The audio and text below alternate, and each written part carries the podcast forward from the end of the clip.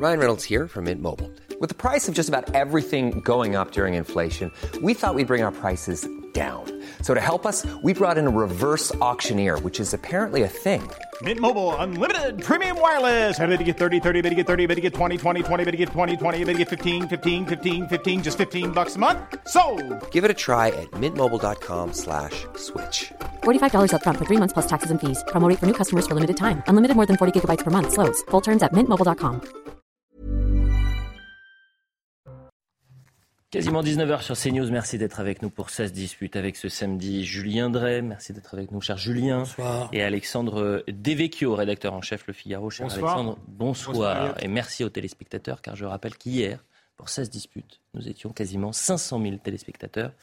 Et On va essayer de faire aussi bien. Ah bah vous avez la pression. Plus dur le samedi, mais. Non, jamais. J'ai rien dit, moi. Rien. Aucun commentaire. Aucun commentaire, juste Mais- remercier les téléspectateurs pour leur fidélité. Le point sur l'information et on commence le débat dans un instant. La mairie de Lille demande à neuf habitants supplémentaires de la rue Pierre-Mauroy de quitter leur domicile. Une semaine après l'effondrement de deux immeubles causant la mort d'une personne, des expertises sont actuellement réalisées pour vérifier l'état des bâtiments qui auraient pu être impactés. Ces évacuations sont donc à titre préventif, précise la mairie, dans l'attente de vérification. Des larmes, des sourires et des tirs d'artillerie pour célébrer la réouverture de la gare de Kherson, fermée depuis huit mois, et l'arrivée du premier train de Kiev, train par lequel des familles séparées par la guerre et l'occupation russe se sont retrouvées. La semaine dernière, plus de 100 ouvriers ont travaillé d'arrache-pied pour dégager et réparer près de 60 km de voies avec des équipes de déminage. Et puis J-1 avant le coup d'envoi du mondial de football, les Bleus tenants du titre se sont entraînés pour la première fois hier à Doha. Ils feront leur entrée en lice mardi contre l'Australie. Le Qatar, pays organisateur, affrontera l'Équateur demain en match d'ouverture. Voilà pour le point sur l'information. On va commencer avec euh, cette actualité malheureusement dramatique. Euh, et ce qui est sidérant euh, également, c'est de voir à quel point, alors comparaison n'est jamais raison, évidemment, mais les histoires se répètent. Il y a eu l'affaire Lola, Justine Vérac. Euh, une jeune fille de 14 ans a été retrouvée morte. Elle n'avait plus donné signe de vie vendredi dans le Lot-et-Garonne après sa sortie du collège. Et ce sont ses parents qui ont signalé sa disparition. Le principal suspect a été interpellé très rapidement grâce au travail des forces de l'ordre. Il est passé aux aveux. On va rejoindre notre envoyé spécial Thibault euh, Marcheteau à Tonins devant le collège de la victime. Merci d'être avec nous, euh, cher Thibault. Je le disais, la sidération, l'effroi dans cette commune de 9000 habitants. Et euh, je le disais en préambule, l'histoire se répète dramatiquement. Pourquoi je dis ça? Parce que c'est dans la, forme, pas forcément sur le fond, mais parce que vous avez couvert pour CNews euh, l'affaire Lola et l'affaire Justine Vérac. Et euh, j'imagine que vous avez euh, pu interroger ces, familles, ces habitants qui sont aujourd'hui pris d'effroi. Effectivement, Elliot, l'effroi, comme vous le disiez, un village abasourdi, une commune abasourdie, commune de 10 000 habitants. Depuis que nous sommes arrivés ici, on, assiste à une, voilà, une situation comme, euh, comme, vous le, comme vous le décrivez euh, en plateau. On est à proximité de ce collège où voilà, les personnes ont tenu à apporter un mot, une bougie, une fleur pour euh, rendre hommage et surtout soutenir la famille de, de Vanessa. Certains ont accepté de répondre à nos questions. Je vous propose de les écouter. Euh, elle est dans la même classe que ma sœur. Ça fait un choc parce que quand tu apprends que quelqu'un a été enlevé, que tu as déjà vu, etc., ça fait bizarre. Ouais. C'est proche de notre village, donc euh, ça nous touche personnellement. On se sent concerné. C'est juste à côté de chez nous. Ça faisait bizarre en vrai, parce que ça aurait pu être moi ou, ou quelqu'un de ma famille. Donc, euh, Je suis une parente d'élève, j'ai ma petite fille dans la voiture qui fait la route matin et soir à pied aussi. Et euh, je me dis qu'à le même âge que cette petite fille, ça pourrait plus lui arriver à elle. Voilà. Donc euh, voilà, très touchée pour la famille, tout le monde. Voilà, tous parlent d'un collège très calme, d'une ville très calme, et personne n'aurait pu penser que ce drame puisse arriver ici dans le Lot-et-Garonne. Ce sont des heures très compliquées et très difficiles que s'apprête à vivre Tonins, ici dans le Lot-et-Garonne. Merci beaucoup Thibault Marcheteau, merci à Jules Bedeau qui vous accompagne. Peut-être une première réaction euh, avec vous, euh, Alexandre Devecchio, et, et, on le disait, on, est dans une séquence qui est malheureusement euh, terrible, où ces drames s'enchaînent et on entend ces témoignages des familles. On pense évidemment à la famille de cette petite euh, qui a pris perpétuité ce soir et qui, va vivre un enfer. Oui, la première réaction, c'est d'abord une, réaction d'émotion et de compassion pour, euh, pour la famille. Ensuite, les affaires sont d'une certaine manière assez différentes. Euh, alors là, le résultat est le même et, tragique, euh, mais dans l'affaire Lola, il y avait une dimension politique euh, du fait qu'elle ne devait pas être sur le, territoire. Ça posait la question des OQTF. Là, il n'y a peut-être pas cette dimension politique-là, si ce n'est que si le profil on du suspect, le profil du suspect est quand même. On y viendra. On, y viendra peut-être. Je laisse Julien André réagir s'il le souhaite. D'abord, c'est un drame, mais c'est n'y a rien de plus terrible pour des parents que de perdre leurs enfants comme ça. Mm. Donc, euh, dans un premier temps, on est, on est sans mots, on est, on est solidaire, mais bon, cette solidarité, euh, c'est de l'affection qu'on a pour eux, mais pas grand-chose par rapport au drame mm. qu'ils subissent. Après, si vous me permettez, j'ai un peu de colère. J'ai un peu de colère parce que on n'est pas totalement désarmé face à ces monstres. Ce sont des monstres. Ils ont quelque chose en eux. On n'est pas désarmé face à ces monstres. Et le problème, c'est que on, sait un certain nombre de choses maintenant par l'expérience. Alors je vais me permettre ce témoignage. Quand été parlementaire, j'ai été amené à recevoir l'association des parents d'enfants qui ont été assassinés ou victimes. Et ils m'avaient montré quelque chose qui m'avait énormément frappé. Ils avaient fait un tableau et ils avaient pris le parcours de chaque tueur, tueur en série ou tueur d'enfants, etc. Et ce qui était étonnant dans ce parcours, ça m'avait sauté aux yeux, c'est qu'il y a toujours des signes d'alerte. Tous. C'est pas quelqu'un qui passe, qui un matin se lève et devient un monstre. Il y a toujours des signes d'alerte. Il y a même souvent une condamnation. Ah et c'est souvent après cette première condamnation que ça bascule dans l'horreur. Ça veut dire que ces personnages-là, alors on les connaît pas tous, on les a pas tous identifiés, mais il y a, sont pas, je dirais, c'est pas euh, la faute à pas de chance, comme vont le dire certains. Euh, non, il y a des signes. Et on a une société qui, par rapport à ce type de criminel, mm. euh, avec l'expérience qu'on a, n'a pas les armes, ou ne déploie pas les armes qu'il faudrait. Le suivi psychologique, la prise en charge, et surtout le contrôle. Et c'est le contrôle. Ça va être la question. Et, quand il n'y a pas de contrôle, et le contrôle systématique, alors c'est pas les personnels de, euh, judiciaires qui sont en cause, parce qu'en général ils ont des dossiers à tour de bras, leur reçoivent quelqu'un, ça va, oui, ça va, j'ai regardé un peu, oui, oui, monsieur le juge d'application mm. des peines, tout va bien, mm. etc. Non, c'est un contrôle régulier, euh, ça nécessite un suivi. Mm. Il faut, les, vous savez, les, psychiatres vous disent eux-mêmes que par le suivi, souvent on voit les choses. Bah, bien sûr, les faisceaux d'indices. Et, et, ça va être la question. Et je vais raconter, c'est terrible parce que ce que je dis, j'ai pas de solution. Mais on sait que quand commence un crime, souvent il y en a plusieurs autres qui ont lieu derrière. Mm. Parce qu'il y a un effet médiatique, c'est terrible à dire, mais que ça libère quelque chose, c'est ces monstres-là, qui se disent, puisque lui l'a fait, alors moi maintenant aussi je peux le faire. ça ne veut pas dire qu'il ne faut pas en parler. Hein. Non, je veux dire, vous voyez, c'est une alerte. Que, voilà. Donc il y a un système qui ne va pas. Vous l'avez dit euh, vous-même, euh, Julien Drey, euh, ce qui pose problème dans beaucoup de cas, ce qui pose de nouveaux problèmes là, c'est que souvent ils ont une condamnation. Et là encore, euh, une condamnation. Alors, il était mineur, mais pour agression sexuelle et viol, quand même, sur d'autres mineurs. D'ailleurs, ça devient une question, le viol des mineurs par, euh, par euh, d'autres mineurs, et il a fait qu'un jour de prison, je crois. Alors après, je ne sais pas s'il y a eu le suivi psychologique dont vous parlez, mais il n'était pas inscrit au fichier des et auteurs d'infractions sexuelles. On entendra le procureur dans un instant. faute de l'administration parce qu'il n'était pas inscrit, mais déjà, il faut plus d'éléments sans doute, mais qu'un jour de prison pour agression sexuelle et, et, viol, ça paraît extrêmement faible comme euh, condamnation. Et je regrette toujours que euh, les juges qui ont euh, instruit ce type d'affaires, enfin qui ont donné remis des jugements dans ce type d'affaires, ne s'expriment jamais, n'expliquent jamais pourquoi ils ont pris telle ou telle décision. Mais Il y a un principe de responsabilité si vous permettez, Dans, dans ce, ce, travail qui a été fait justement, ce qu'on voyait justement, c'est que d'un certain point de vue, la prison, par rapport à n'était pas une solution par rapport à la première condamnation, hein, je veux dire, pas la suite après. C'est-à-dire qu'on voyait bien qu'en général, même ça basculait après dans l'horreur. Euh, parce que il faut savoir une chose, c'est que ces gens-là, quand ils vont en prison, euh, on les appelle les pointeurs. Et alors là, euh, c'est l'horreur absolue. Bon, et donc ils, ils, sont encore plus violents en sortant. Ça veut dire que c'est un autre système. Les Canadiens et les Québécois ont énormément travaillé là-dessus. Donc ils ont un énorme système préventif avec une visite une fois par semaine chez des délinquants de cette nature, avec une discussion, avec un suivi. Et le problème qui est du, il faudra regarder le dossier, mais je pense que le suivi. il n'y avait pas de suivi. Il n'y avait pas de suivi, il n'était pas inscrit au fichier des auteurs d'infractions sexuelles ou violentes. Écoutons 15, jours de prison, on ne peut pas incriminer la prison euh, dans ce cas-là, je pense. Bien sûr, mais écoutons le procureur d'Agen. 15 jours de prison, on ne peut pas incriminer, on ne sait pas ce qui s'est passé. On n'est qu'au début de l'enquête, bien sûr. On n'est qu'au début de l'enquête et il faut saluer le travail des forces de l'ordre. On y reviendra parce qu'il y a aussi les vidéosurveillances qui ont permis euh, aux policiers d'interpeller quand on pense que certains maires aujourd'hui refusent ces vidéosurveillances, mais on y reviendra. Restons sur le profil. Mais la vidéosurveillance, elle n'empêche pas. Euh, non, elle n'empêche pas, mais c'est-à-dire qu'il a été interpellé en l'espace de, quelques heures seulement. Connu des services de police, âgé de 31 ans, déjà condamné pour agression sexuelle, il n'était pas répertorié dans le fichier des auteurs d'infractions sexuelles ou violentes. On va écouter le procureur d'Agen sur le profil du suspect.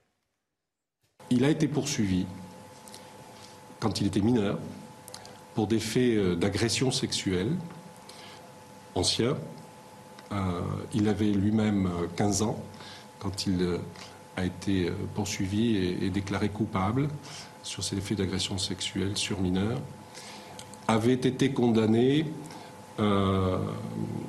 pour des faits commis en 2006 à une peine de 15 jours d'emprisonnement qui avait été intégralement assortie d'un sursis avec mise à l'épreuve pendant une durée de deux années.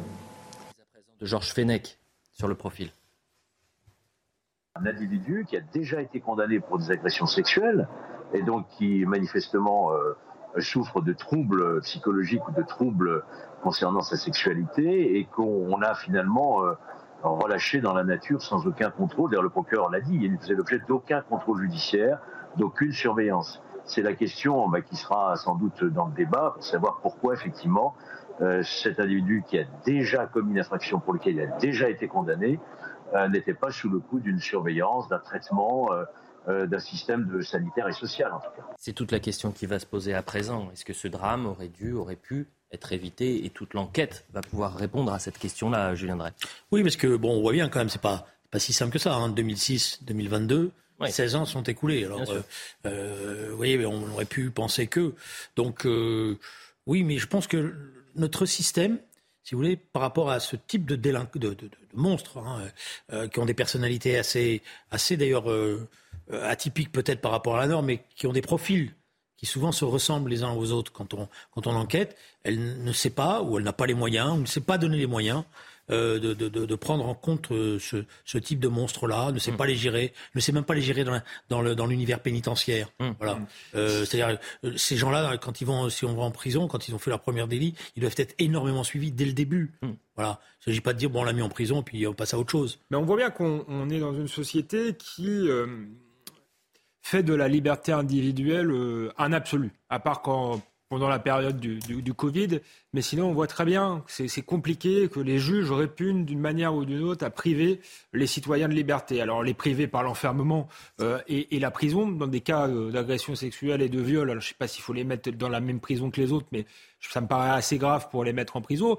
Mais même, admettons qu'il était mineur, qu'il n'allait pas passer le reste de, ses jours en prison, il aurait dû avoir une forme de, surveillance. Hein. C'est le même problème qu'avec les fichiers S. C'est-à-dire que euh, on n'ose pas euh, mettre en place une forme de contrôle social euh, pour, pour des gens qui sont des menaces pour la, la, société.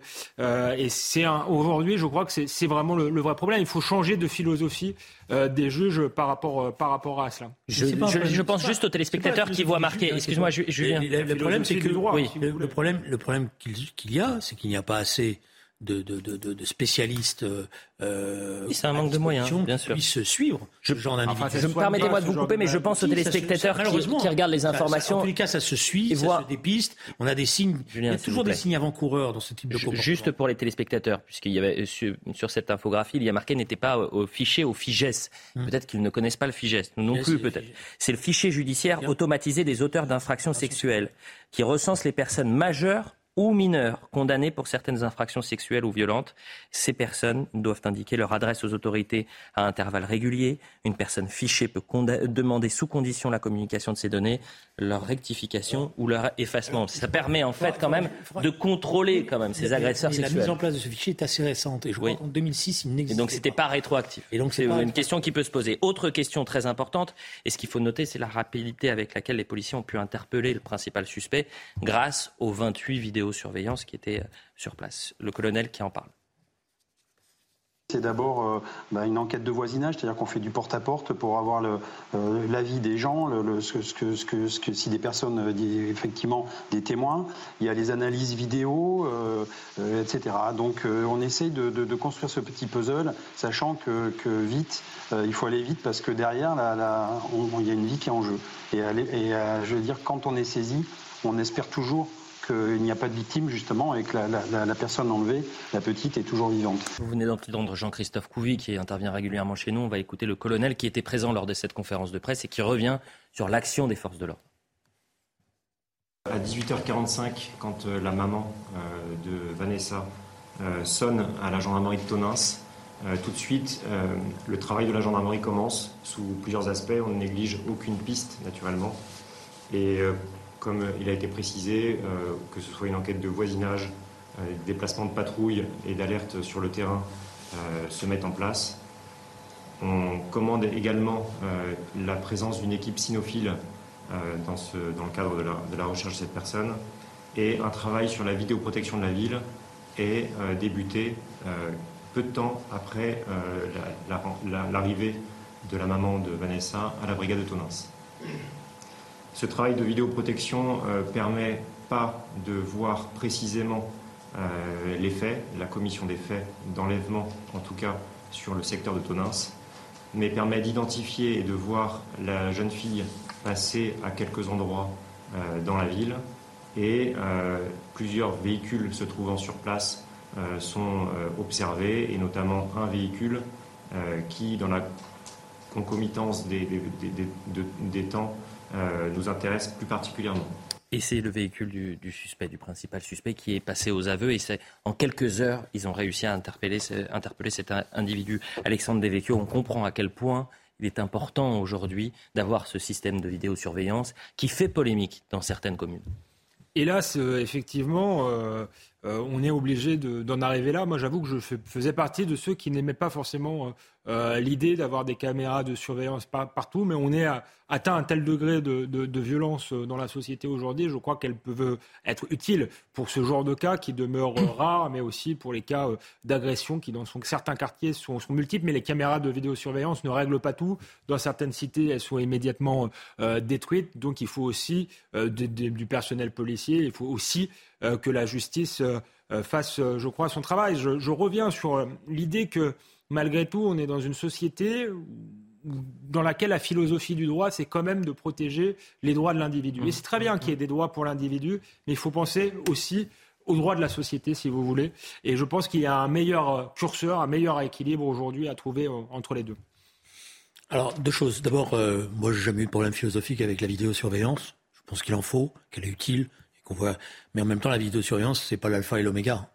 Euh, parce que la, vidéosurveillance ne peut pas se substituer à une police de proximité, hum. de quartier, qui circule, qui soit auprès des établissements scolaires, qui soit présent. Or, le problème, c'est qu'on a beaucoup réduit les effectifs de, gendarmerie et de police, notamment dans ces zones euh, périphériques, rurales, etc. Parce qu'une voiture qui tourne, c'est déjà un élément euh, qui rassure d'abord, qui peut regarder ce qui se passe, qui voit les voisinages, qui quand tu vois une voiture suspecte euh, auprès d'un euh, contrôle, voilà, se met à dissuade aussi, hein. bien sûr, ça dissuade donc, bien sûr. donc il faut malgré tout, je sais que ça a été un débat, mais je pense que cette police de proximité, elle a, elle a, elle a, elle a été réduite aux acquets, comme on dit, et on en paye parfois mm. les conséquences.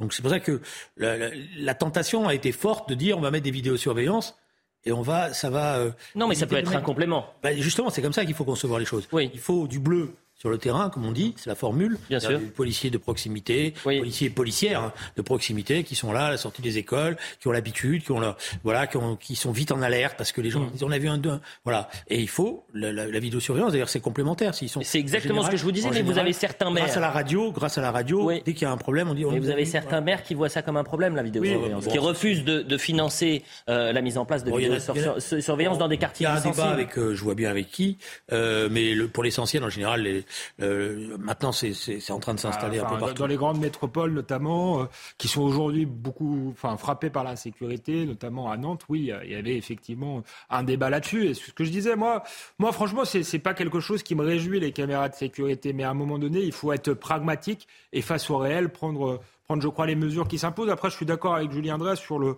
le problème euh, des effectifs. Je pense que je le rappelle souvent, la droite a, commis une erreur historique avec la réforme des RGPP, la suppression d'un fonctionnaire euh, sur deux, notamment dans le régalien et notamment dans la police. Euh, allez, si vous me permettez, continuer le débat sur la question des libertés individuelles. C'est pas le problème. Je m'excuse de le dire. Je sais que c'est un débat difficile parce que spontanément, le réflexe qu'on a tous, c'est qu'on ne supporte pas ces monstres-là, qu'on veut les éliminer, ou en tous les cas les mettre à l'écart. De la société, pour protéger la société. Pour protéger la société, mais c'est, Bien sûr. mais c'est un réflexe totalement naturel et, et on l'a tous. Maintenant, si on ne comprend pas que ce genre d'individus doivent être traités dans le temps, durablement, avec un suivi, un soutien, on s'en sortira pas. Parce que Mais- vous, mais je- vous pouvez, vous pouvez en enfermer deux, trois- dans les premières agressions, qu'est-ce qu'on va faire? Au lieu d'avoir 15 jours, on y aurait mis deux ans? D'accord. Mais les gènes euh, en lui-même de, de cette violence n'auraient pas été on dit pas- on Donc dit pas il faut, for- on dit il pas faut- il faut, il faut un énorme soutien. Oh, Et vous oh. savez, l'administration pénitentiaire, par rapport à ce type de personnage-là, elle est totalement désarmée. Et on ne dit pas forcément le- la- la- des choses inverses quand je parle de pri- privation de liberté. Hélas, pour les juges, même le fait d'instaurer un contrôle permanent, d'avoir une obligation de soins, c'est quelque chose de, de compliqué. On voit bien que pour ceux qui fument du crack euh, à Paris, euh, il n'y a pas d'injonction à se soigner, ils ne sont pas obligés de, de s'enfermer. Donc euh, ça va au-delà du fait euh, euh, de, de l'emprisonnement. L'emprisonnement n'est pas toujours la, la- la- la solution, euh, mais au nom des libertés individuelles, on estime que ce type d'individus, bah, une fois qu'ils sont libérés, ils peuvent euh, rester dans la nature euh, comme ça. Je pense que c'est quand même euh, un problème. Si vous voulez les soigner, qui a un suivi euh, strict, eh ben, il va falloir faire évoluer Non, le droit dans ce que je retiens dans ce que vous dites, Alexandre Devecchio, Le, le- le problème qui est posé, je suis à peu près, je ne connais pas bien le dossier, mais normalement, quand vous avez ce type de condamnation, vous devriez avoir la protection judiciaire de la jeunesse qui est mobilisée. Mhm. C'est-à-dire qu'il y a un, personnel, un, un membre de la protection judiciaire de la jeunesse qui est chargé d'aller euh, suivre cette personne-là au moins jusqu'à sa majorité. Donc il vient régulièrement, qui va lui demander des rendez-vous, qui va regarder discrètement euh, ses fréquentations, qui va regarder ses ordinateurs, et qui doit faire un rapport régulier. Voilà. Euh, si vous n'avez pas ça, bah, vous laissez, euh, laissez les choses euh, dégénérer malheureusement. Pour traduire ce qu'a dit Alexandre Davecchio et Julien Drey, peut-être que, et vous me direz si je me trompe, le problème pour vous, c'est la justice. C'est que dans la philosophie de la justice moyens, aujourd'hui, pas que les moyens, c'est le- c'est la remise de peine au moment de la sanction. C'est la réinsertion qui est dans la philosophie permanente de, de la justice au lieu de protéger la société. Je suis pas manichéen, il peut y avoir de multiples facteurs, mais je pense qu'il y a un problème sans doute euh, avec les, les juges aujourd'hui, parce qu'au-delà de cette, cette affaire, on sait assez peu sur cette affaire, mais comme l'a dit lui-même Julien André en préambule, la plupart des faits euh, les plus tragiques auxquels on assiste euh, aujourd'hui, c'est toujours des gens qui ont des casiers et qui ont eu une condamnation, voire de multiples condamnations. Alors là, il a une petite euh, condamnation, euh, mais et donc je crois que c'est quand même Pour un terrible fait. révélateur Agression sexuelle. Hein. Oui. Petite condamnation pour agression sexuelle. Pour agression parce qu'il était mineur, Ouais, parce qu'il avait j'ai- 15 J'ai ans. lu parfois viol, mais le, le procureur là a dit agression sexuelle.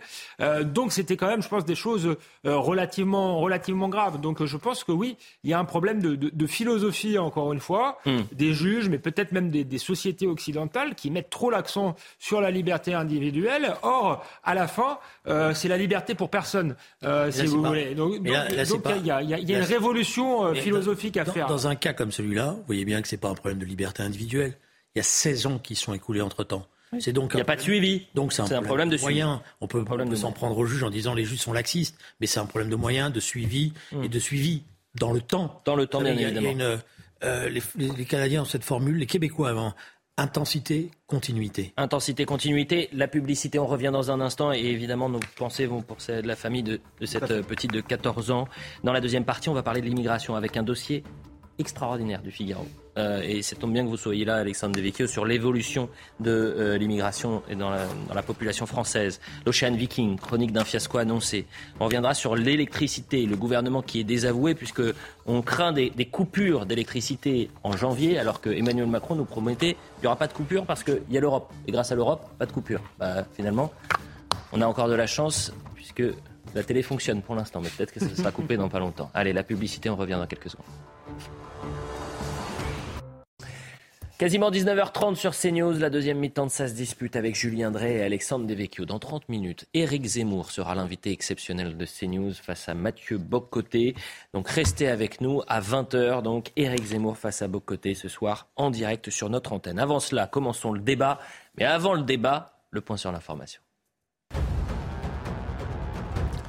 Le corps d'une adolescente de 14 ans retrouvé dans une maison abandonnée dans le Lot-et-Garonne. Un homme de 31 ans a été placé en garde à vue après avoir rapidement avoué le meurtre de la jeune fille par étranglement. Le trentenaire serait connu des services de police pour violences sexuelles. Il aurait enlevé l'adolescente hier à la sortie de son collège. À Bayonne Pro et anti-corrida sont dans la rue. Des rassemblements organisés suite à la proposition de loi du député LFI Émeric Caron d'interdire la corrida. Proposition qui sera soumise au vote de l'Assemblée jeudi. Les défenseurs des spectacles taurins avaient rendez-vous en fin de matinée devant la mairie de Bayonne et depuis 13h30, les anti-corrida euh, ont manifesté à leur tour. Et puis Rishi Sunak en visite surprise à Kiev. Le nouveau Premier ministre britannique est arrivé ce samedi dans la capitale ukrainienne. Il s'agit de sa première visite en Ukraine depuis sa prise de fonction. La Grande-Bretagne continuera à soutenir Kiev dans sa guerre avec la Russie jusqu'à ce que l'Ukraine ait gagné la paix, a-t-il déclaré devant le président Vladimir Zelensky. Merci cher Michael pour le point sur euh, l'information. Michael Dorion. On va parler de l'immigration dans un instant, de l'Ocean Viking ensuite et de l'électricité après. Je vous promets un dernier thème, c'est une surprise. Vous ne l'aviez pas dans, les plans. Ah. C'est une surprise, un thème qui va beaucoup vous plaire à la fin de l'émission. Mais avant cela, c'est un dossier très intéressant du Figaro sur l'immigration en France et plus précisément sur la part d'immigrés dans la population, sur euh, son évolution sur les dix dernières années. D'accord? Hors région Île-de-France. Parce qu'en Île-de-France, et ça c'est important de le rappeler, la part d'immigrés représente une personne sur cinq, quasiment 20% de la population et une augmentation de 2,5% en 10 ans. C'est dans les grandes métropoles et les villes moyennes que l'évolution est la plus importante. Ça progresse également dans les petites villes, mais moins vite. Mathieu Rio, journaliste CNews, décrypte tout cela et on commence le débat juste après. La part d'immigrés légaux ou illégaux dans la population française augmente. Un habitant sur cinq en Ile-de-France est né à l'étranger c'est 7,59% dans les villes de province. Parmi les territoires où l'immigration a le plus augmenté en 10 ans, le Nord, où de plus en plus de migrants clandestins tentent de traverser la Manche pour rejoindre le Royaume-Uni. En une décennie, la proportion d'immigrés a doublé à Grande-Sainte et quadruplé à Calais. À l'est de l'Hexagone, l'immigration est aussi en hausse, mais pour d'autres facteurs. Les immigrés comptent pour près de 17% de la population de Metz, avec la plus forte augmentation pour une métropole de province.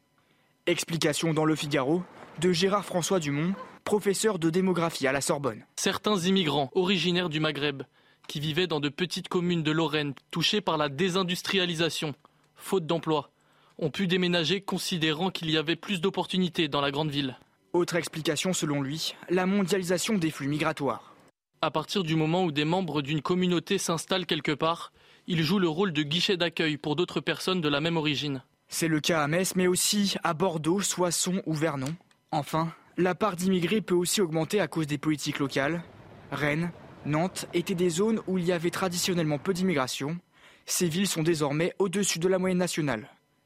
En France, près d'un habitant sur dix est immigré. Voilà pour les chiffres. Le décryptage avec vous, Alexandre Devecchio.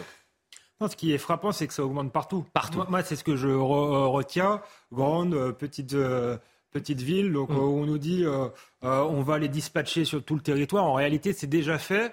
Euh, et je pense que ça a malgré tout un lien avec la montée de l'insécurité dans certaines villes. Rennes et Nantes, ça a été cité, qui n'étaient pas des villes traditionnellement d'immigration. Mhm. Il y a une forme d'appel d'air et aujourd'hui, euh, elles en payent euh, les, les, les, conséquences. Donc, soutenu par la politique publique. Hein, soutenu par la politique publique, ça, ça, renvoie à la subvention votée là, par, par Anne Hidalgo, et c'est pas la seule. Le maire de Lyon a fait la même chose. À SOS Méditerranée, c'était pas la première fois. Chaque année, ces villes-là envoient des subventions à ce type euh, d'association, je pense qu'elles vont avoir un, problème à un moment donné euh, avec leurs habitants qui sont plutôt des, sociologies de, de, bobos, plutôt pour l'ouverture, etc. Mais quand ils vont commencer à voir les conséquences, ça va être plus difficile. Et moi, j'ai presque une proposition euh, disruptive. je me dis que ces villes-là qui financent ce type d'ONG, qui en plus ont des liens avec les passeurs, hmm. devraient prendre en priorité finalement. mais moi, j'imagine le bien-pensant qui regarde ce reportage, qui regarde le documentaire du Figaro. Il va vous dire, mais attendez, vous faites le jeu de l'extrémiste, euh, des extrêmes droites. vous êtes en train de nous parler du grand remplacement, là, avec votre documentaire. Non, les, chiffres les chiffres euh, parlent pas du, du, grand remplacement, même si en Ile-de-France... Si j'étais bien pensant, je en, ne suis pas, vous savez. En Ile-de-France, mais vous posez la question, en Ile-de-France, il y a un véritable basculement euh, démographique. Il suffit de le... ça se voit.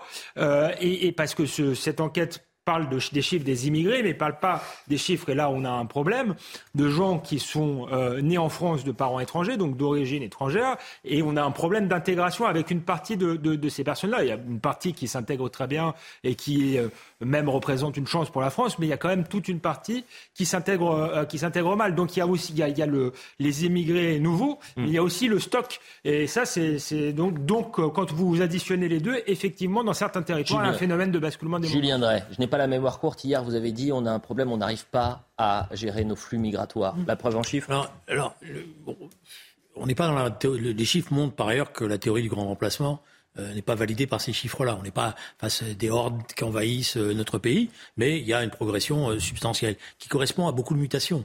C'est euh, l'augmentation à Calais, on sait, on sait à quoi elle est due. Elle est due essentiellement à la, à la poussée qu'il y a euh, d'immigration, mais vers l'Angleterre. Et donc, comme on a fait un barrage à Calais et à Sainte, parce que c'est nous qui faisons le barrage, Hum. à la place des Anglais, d'ailleurs, d'un certain point de vue, on a aussi toute une partie de population qui finissent par rester dans le coin, etc. Comme à Grande-Sainte, plus 20%. Comme à Grande-Sainte. Euh, ça, c'est la première chose. 20%, Deuxièmement- pardon. Deuxièmement, l'évolution par rapport aux villes, c'est aussi une évolution économique. C'est-à-dire, vous avez des villes qui sont devenues de plus en plus dynamiques, euh, qui n'étaient pas. Tout l'Ouest est devenu dynamique, donc attractif, avec des mutations industrielles qui sont en cours. Vous avez des vieilles régions industrielles comme la Lorraine qui sont qui ont plus besoin de main d'œuvre d'un certain point de vue. Puis vous en avez d'autres qui ont besoin parce que des usines sont créées, des activités nouvelles sont créées. Puis il y a tout un phénomène aussi euh, qui est lié à, à un certain nombre de métiers, parce que c'est ça le fond de l'affaire. L'appel d'air, il est aussi lié au fait qu'il y a tout un certain, il y a un certain nombre de métiers où il n'y a pas de main d'œuvre française di- de souche, comme diraient euh, certains. Moi, j'ai pas dit ça, hein. J'espère que c'est pas à moi que vous vous adressez. Non, il a dit certains, il ne vous a pas euh, visé. Pas vous êtes nommé. J'ai dit, je- il n'y a pas cela, quoi. Je veux dire, par exemple, dans, et aujourd'hui, on sait qu'il y a des filières qui sont en, en pénurie de main d'œuvre, qui sont même des fois quasiment paralysées, et donc il y a cet, cet appel-là euh, joue. Alors après, sur les villes frontalières, ce qui se passe souvent, c'est que ce sont des gens qui vont travailler, qui traversent la frontière, qui vont travailler dans les pays, mais comme la vie est chère, je pense notamment à la, à la- Suisse, Bien eh bien, sûr. ils viennent, ils restent vivre en France. Je vois que vous avez voulu faire le panorama complet et que finalement, ce qui se passe, par exemple, à Grande-Sainte, 20% de la population qui est immigrée. Mais restons sur l'île de France, tiens, parce que vous avez dit quelque chose d'intéressant. Parce que votre sondage, en tous les cas, votre étude, pardonnez-moi, euh, au Figaro, il manque quelque chose. Il manque la part des euh, Français issus de l'immigration. Et ça, on ne on peut pas le chiffrer. Non, on peut pas le chiffrer. on comprend pourquoi on veut pas le mesurer parce que ce- on veut pas créer différentes euh, des distinctions entre Français et, parce qu'il y a beaucoup de gens qui sont bien intégrés, mais euh, on mesure, on le voit avec l'insécurité notamment euh, en, en, Ile-de-France, avec les phénomènes de communautarisme, d'islamisme, que euh, qu'effectivement il y a toute une partie de gens qui ont la nationalité française et qui sont un peu des, des Français de papier, euh, qui n'aiment pas la France, parfois qu'ils euh, l'expliquent, ou euh, qui ont des difficultés à s'y intégrer aussi bien socialement euh, que culturellement. Et donc, euh, et donc là, ce qui est intéressant aussi avec cette étude, je l'ai dit, c'est que ça progresse partout. Partout. Ça fait des années qu'on voit que les- il y, a- il y a une réticence. En 10 ans en plus, hein. C'est 10 entre ans. 2008 et 2018. C'est pas en 50 Donc, ans, les hein, dix cette dernières années, on a cessé de nous dire, mais c'est pas vrai. D'abord, on nous a dit, c'est pas vrai, il n'y a pas plus Ah ouais. d'immigration, etc. Aujourd'hui, les- quand on était les chiffres commencent à, il n'y a pas de lien entre l'immigration et l'insécurité. Tous les chiffres montrent aujourd'hui que c'est le cas et surtout que rien n'a été fait. pour euh, indiquer les choses, puisque ça ne cesse euh, de progresser. Et donc là, on, on va faire une ultime loi sur l'immigration, Hmm. qui va se traduire par des, des régularisations de, de sans-papiers. En fait, il va rester que ça euh, à la fin. En fait, il faudrait faire une loi pour, sur la non-immigration. Je pense que c'est ça euh, que demandent aujourd'hui les, les Français. Une méthode, peut-être pas pour arriver à l'immigration zéro, parce que c'est très difficile, mais pour suspendre au maximum les flux. Et on va parler de l'Ocean Viking dans un instant. Un dernier mot avec vous, Non, Julien, sur ce thème. dire, euh, Bon, je répéterai, je répéterai. Si on avait, Répétez, répétez, répétez, répétez. si Allez-y, Julien. Une politique de quotas, d'abord, on aurait des chiffres de manière plus régulière et on ne serait pas obligé d'attendre un sondage ou je sais pas quoi, une étude. On saurait exactement où il en est. On n'a pas cette politique de quotas, donc c'est euh, la chien du- ça s'appelle la chien du chien crevé au fil de l'eau. Voilà, c'est on- voilà. Puis à un moment donné, on dit ah oui, voilà. Maintenant, vous vous vous ne euh, vous- comment dire, il y a un problème d'organisation du travail en France. Et il y a des filières professionnelles où il n'y a pas de candidats. Voilà. Et donc, évidemment, quand vous êtes un employeur, à un moment donné, bah, vous, vous- vous- pour la- l'activité, votre- voilà. Et alors, ça me permet de faire une petite, euh, un petit clin d'œil, si vous me permettez deux secondes.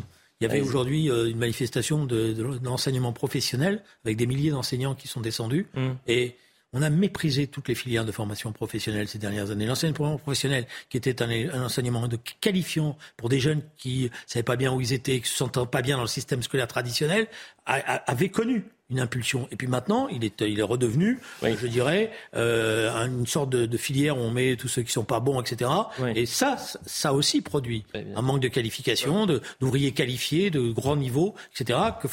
que qu'on n'a pas aujourd'hui. Donc on va chercher en 10 secondes, parce que je veux vraiment qu'on parle de l'Ocean il, met, il, met, le doigt sur quelque chose de très important, c'est la main d'œuvre de substitution. Moi, je pense que c'est pas une solution. Vous avez donné, Julien Drey, une partie de, la, solution, puisque vous avez dit il faut améliorer euh, les filières euh, il y a des endroits aussi où il faut augmenter euh, les salaires. Le patronat a une responsabilité, hmm. a mis pression sur les politiques pour avoir une main-d'œuvre bon marché. Je suppose que je vais avoir à un titre du Figaro qui s'appellerait augmenter les salaires. vous savez, on n'est pas au Figaro, on n'est pas stalinien. Il y a plusieurs, il y a plusieurs euh, sensibilités, donc on n'est pas tous euh, même bloc.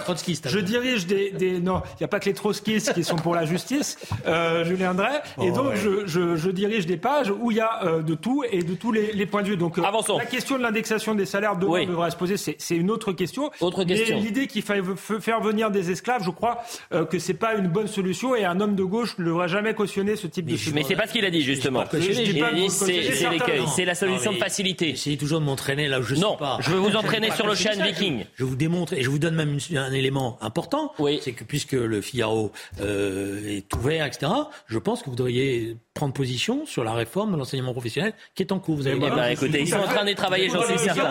J'en suis certain. Écoutez, avançons l'Ocean Viking. Il faut de l'enseignement professionnel. Je vais couper vos micros si ça continue. Parce que c'est ce genre de réforme qui passe inaperçu et malheureusement, ça coûte cher. Bon, l'Ocean Viking, c'est la chronique d'un fiasco annoncé. Sur les 230 migrants présents sur notre sol, il ne reste plus qu'une dizaine de sans-papiers à Gian dans la zone de contrôle. Ils sont tous libérés, tous partis. Pourtant, le gouvernement promettait une réponse rapide, alliant humanité, c'est-à-dire qu'il nous donnait des leçons d'humanité, et fermeté. La fermeté, on ne l'a pas vue. Et euh, je vais vous poser la question parce que je trouve qu'on est quand même assez dur sur Gérald Darmanin. Tout le monde tape sur Gérald Darmanin, mais le problème, c'est peut-être pas la police, c'est la justice. Et Éric Dupond-Moretti, il est passé de acquittator à fantomas. On ne voit pas depuis une semaine. Donc vous allez voir le, le sujet de Vincent Fahandège, et on va se poser cette question est-ce que ce fiasco, il était prévisible? Nous sommes le jeudi 10 novembre dernier. Gérald Darmanin annonce que la France accueillera l'Ocean Viking et les personnes à bord. Les personnes ne relevant pas du droit au séjour et de l'asile sur notre territoire feront l'objet de procédures d'éloignement sans délai. Sur les 234 migrants, 189 sont adultes. Tous sont alors auditionnés par l'Office français de protection des réfugiés et apatrides. Cinq jours plus tard, premier bilan donné par le ministre de l'Intérieur. Pour les personnes qui se voient refuser leur demande d'asile, ces 40 personnes seront évidemment reconduites dès que leur état de santé, pour certains d'entre eux, le permettront dans leur territoire national. Au final, 66 personnes se voient accorder le droit d'asile et 123 se voient refuser l'entrée sur le territoire. Hier, la Cour d'appel d'Aix-en-Provence a annoncé la remise en liberté de la quasi-totalité d'entre eux, la justice n'ayant pas eu le temps de se saisir de tous les dossiers dans les temps. Concernant les 44 mineurs accueillis, plus de la moitié d'entre eux a fui pour rejoindre de la famille. Le gouvernement, lui, admet que les règles ne sont pas bâties pour la pression migratoire actuelle. La pression migratoire s'est fortement accrue ces dernières années en Europe et nos règles ne sont pas bâties pour cette situation. Le projet de loi Asile et Immigration devrait établir de nouvelles règles. Il doit prochainement arriver au Parlement. Est-ce que ce fiasco était prévisible, Alexandre Devecchio? Oui, vous, vous l'avez dit, euh, j'y reviens, je viendrai jamais d'accord, mais sur, le, sur la question du droit, des libertés individuelles. Vous, vous m'avez mis dans une case, et pour vous, je dois toujours être dans cette case-là. Non, non, pas Ça vous arrange peut-être, mais idéologiquement, les gens y réfléchissent. Ils ne sont pas forcément formatés comme vous le pensez. Non, je vous mets, je vous mets pas dans une case. Je dis souvent que je suis d'accord avec vous, mais par contre, sur la question des libertés euh, individuelles, on en a parlé tout à l'heure. Alors, à moins que vous ayez changé euh, pendant la coupure euh, publicitaire, et comme vous l'avez dit, Elliot, oui, ils ont été relâchés par des juges, des juges des libertés, en l'occurrence, qui ont décidé que soit il y avait des vices de forme, soit c'était des mineurs isolés. Enfin, bref, qu'on ne pouvait pas les garder donc là, il y a un problème, euh, oui, systémique. Euh, il va falloir donner moins de pouvoir aux juges sur la question euh, de l'immigration. Après, moi, je suis moins clément que vous avec Gérald Darmanin. Quand on n'a pas les moyens de sa, politique et qu'on me fait des coups de menton, eh ben, il faut démissionner parce que je crois qu'il est quand même euh, il s'est pris trois Waterloo de suite, quoi. Le Stade de France, IQSN, et là, Donc c'est pas avec le Eric Dupond-Moretti, vous, pas de problème. Non mais il a rien, à, il a rien à se reprocher. C'est pas le... la justice. Vous dites que le problème c'est la justice, et non, vous tapez sur Gérald Darmanin. Ils peuvent démissionner tous les deux. Donc euh, finalement, Fantomas ne vous pose aucun problème. Simplement, euh, Moretti est cohérent. Moi, je, je, je, je ah suis en désaccord total avec sa politique, mais oui. prétend pas. Il, a dit dès le début qu'il était pour libérer les gens, et, et donc ça, ça, pose. Mais vous posez une bonne question. La question d'un gouvernement totalement incohérent, avec euh, d'un côté un, ministère, un ministre de l'Intérieur qui dit qu'il faut plus de fermeté, plus de contrôle, plus de prison, et euh, un ministre de la Justice qui dit l'inverse. C'est les limites du en même temps macroniste. Julien Drey. Alors il y, a, plusieurs choses. D'abord, euh, je ne sais pas si c'était prévisible, mais vu le système qu'on a, on savait que ça n'allait pas fonctionner dans l'urgence. Ça ne peut pas fonctionner comme ça, premièrement. deuxièmement, attention, les juges des libertés, ce pas des juges spécifiques. Hein. Tout le monde est juge des libertés. Ça, c'est une rotation. Donc ne, dites pas il y a des juges des libertés. C'est euh, tout, tout, juge à un moment donné est amené à être juge des libertés. Puis c'est un tableau de rotation et à un moment donné vous êtes obligé. D'ailleurs souvent on a des problèmes parce qu'il y a personne qui veut faire le juge de liberté. Euh, ça tombe comme ça au petit bonheur la chance. Bon donc c'est pas le problème de, du, de la fonction des juges des libertés. Et parler des juges en général. C'est le problème. Là, c'était les oui mais l'institution judiciaire elle s'est d'un certain point de vue révoltée mais elle prendra la parole. Elle s'est révoltée parce qu'on lui a demandé de travailler sur des, des choses. elle, elle, elle, elle est obligée de respecter des formes de droit. D'ailleurs, elle le sait. Pourquoi? Parce que si elle ne respecte pas, toutes ces décisions sont invalidées après, mmh. en contentieux. Donc mmh. Euh, mmh. voilà, donc la question qui est posée, c'est effectivement, il faut changer les règles du droit d'asile. Et Éric Dupont-Moretti? Alors, Eric, Acquittator. Si vous ne me laissez pas finir. Non, parce qu'il nous reste trois minutes. D'accord. Et je veux vraiment qu'on fasse un dernier thème. Éric Dupont-Moretti, il a été malin, il s'est caché. Ah bah il s'est caché, c'est ça. Il s'est caché. Oui, on est d'accord. Si vous le retrouvez, Alexandre Devecchio, vous nous faites un signe. Bon, dernier thème. On change de sujet complètement. Il nous reste trois minutes et je le dis à 20h, Éric Zemmour sera l'invité de Mathieu Boccoté sur ce plateau en direct sur CNews, émission exceptionnelle. Mais je vous ai promis un thème surprise. Est-ce que vous êtes allé sur Twitter aujourd'hui? Est-ce que vous avez vu un sondage sur Twitter? Est-ce que vous savez ce qu'Elon Musk a fait aujourd'hui sur Twitter? Il a lancé un sondage pour demander aux gens est-ce qu'il faut réintégrer Donald Trump sur Twitter? Alors vous allez me dire, ce n'est pas très intéressant. Mais rendez-vous compte, il y a déjà 12 millions de personnes qui ont réagi. On va voir la question, c'est que dit le sondage? 12 millions de personnes qui ont euh, réagi à, ce, tweet. Peut-on voir le sondage? Et pour l'instant, 52 personnes donc euh, des, sur Twitter, 52%, 52 des, des sondés ont dit oui, il faut le réintégrer, et 48 non. Donc je vous pose la question, est-ce qu'il faudrait intégrer Donald Trump sur Twitter euh, Je vais être très court, il y a des talibans. Euh, il y a des talibans afghans sur Twitter. Donc je pense que l'ancien président des États-Unis doit pouvoir euh, s'exprimer sur Twitter. Et le principe de Twitter, c'est que tout le monde doit pouvoir s'exprimer. Même un porte-parole des talibans? Même un porte-parole des talibans. Ou alors, il faut inventer de, de, nouvelles règles, mais avec un minimum de, cohérence. Moi, je pense qu'on peut, on est assez fort pour affronter les porte-paroles des talibans. Non mais alors il y a plusieurs choses. Elon Musk fait une diversion parce qu'il a un problème majeur, c'est qu'au début il est arrivé, il, mm. allait pouvoir licencier des centaines. Ça a été plus compliqué. et ils se sont rendus compte que c'était pas aussi simple que ça. Et que son système, il est quasiment, il peut se retrouver dans une situation où il est en dépôt de bilan. Donc il a, parce que c'est un homme euh, très très habile et très intelligent et qu'il a le sens des affaires, il a trouvé une diversion. Moi, j'ai pas de problème parce que Monsieur, quoi, en plus moi je compte rien là-dedans, mais ça me pose pas de problème que M. Trump soit sur Twitter. Euh, la question, c'est que s'il fait des dérapages racistes ou je sais pas quoi, il y a un modérateur qui soit capable de, d'intervenir. C'est pour ça que les talibans, ils ont peut-être le droit d'aller sur Twitter, mais s'ils font de la propagande islamiste, il doit y avoir des modérateurs qui les empêchent de faire cela. Pour l'instant, c'est pas le cas. Oui, 12 millions 832 602 votes pour l'instant à, euh, quelle heure est-il? 19h48. Vous imaginez 12 millions de personnes qui ont réagi. Il faut savoir une chose, euh, vous avez peut-être euh, les... Ah, les faux comptes, évidemment, mais c'est bon. Vox Populi, Vox Deli, voilà ce qui est dit, pardonnez-moi. La question de, de la liberté d'expression qui est posée, et je crois que beaucoup de gens ont le sentiment qu'il y a une liberté d'expression à géométrie variable. Et il ne faudrait pas invalider, d'un certain point de vue, le vote des, électrices et des électeurs américains qui ont quand même donné une leçon à M. Trump aux élections. Une leçon. 300 candidats trumpistes ont perdu, ont été battus. Eh mais oui, c'est vrai que c'est une défaite pour Donald Trump. Vous avez raison. Merci à tous les deux. Merci. Je le répéterai jamais assez. Dans quelques minutes, il y aura donc Éric Zemmour qui sera face à Mathieu Bocoté. Émission exceptionnelle à suivre. On va le débriefer évidemment dans Soir Info euh, Week-end. C'est à 20h. Donc restez avec nous. Je remercie toutes les équipes en régie. Merci à tous les deux. Julien Drey, on se retrouve demain. Et merci de votre fidélité puisque vous étiez 500 000 hier. J'espère que vous étiez autant aujourd'hui. À tout à l'heure.